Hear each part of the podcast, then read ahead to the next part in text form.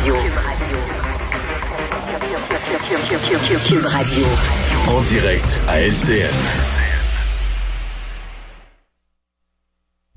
Salut Richard. Salut Jean-François. Alors, l'Association des libraires est finalement revenue sur cette décision assez mal avisée de retirer les suggestions euh, de livres de Tout François à fait. Legault. On n'a jamais autant parlé de livres. C'est le bon côté de cette histoire-là. On n'a Ouais. jamais autant parlé de littérature. C'est une bonne chose. Mais bon, Madame Karine Fafard, qui, euh, qui est directrice de l'Association des libraires du Québec, a dit, je ne voulais pas censurer François Legault. Ben non. Elle voulait pas le censurer, à rien que retirer sa liste du site Internet. Mais elle voulait pas le censurer. Ça me fait penser récemment, un professeur de Concordia qui a traité Paul Saint-Pierre Plamondon de Pol Pot, euh, le dictateur Ouais. euh, cambodgien qui a tué 1,5 million de personnes. Puis après ça, il s'est excusé en disant, je voulais pas l'insulter. Ben non, non, c'est pas insultant pendant tout de traiter quelqu'un de Pol Pot. Je voulais pas t'insulter. Voyons donc, prends-le pas personnel. Voyons. Alors donc, ils, ils ont reculé et ça a l'air ça a l'air que les plaintes venaient du milieu littéraire. OK? Alors, ça te montre à quel point, dans, dans certains milieux, là, il y a des jalousies à l'interne. Hein? Mathieu Bock-Côté, il a une grosse carrière en France. Ça fonctionne bien, ses affaires. C'est un intellectuel remarqué là-bas.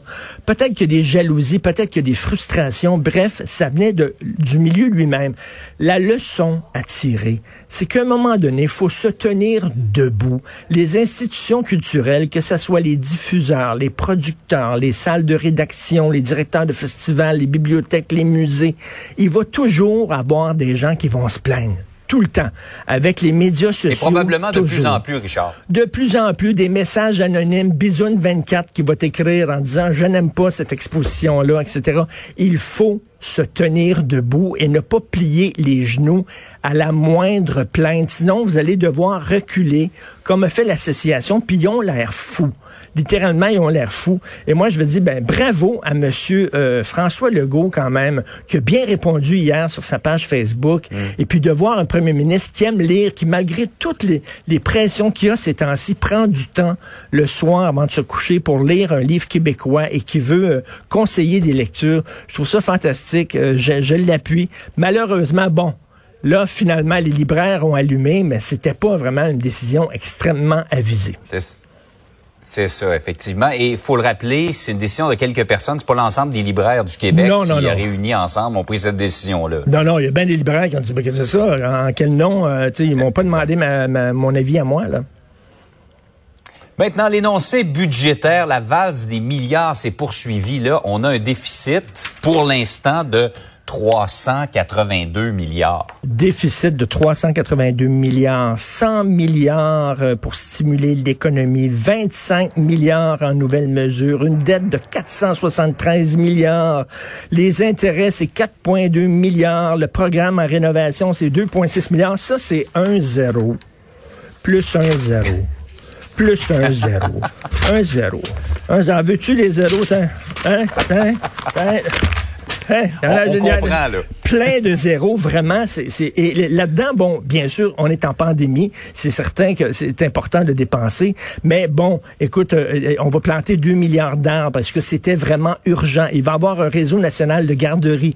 Alors qu'on est vraiment endetté jusque-là pour se sortir de la pandémie, est-ce que c'était une urgence? On peut se poser la question. La maison est en feu, puis tu décides de te faire construire une belle terrasse. Pas sûr. Donc, il y a plein de mesures comme ça.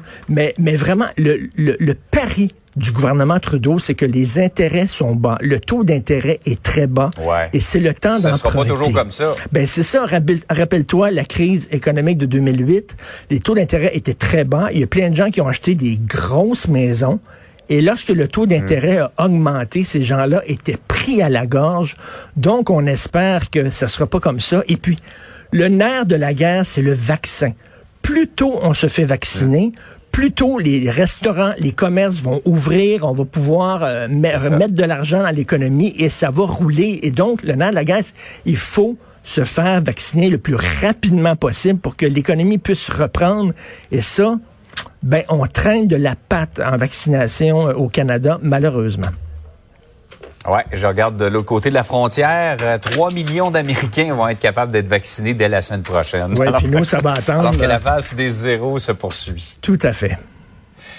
Salut Richard, bonne journée. Salut, on va être pris jusque-là. Bonjour.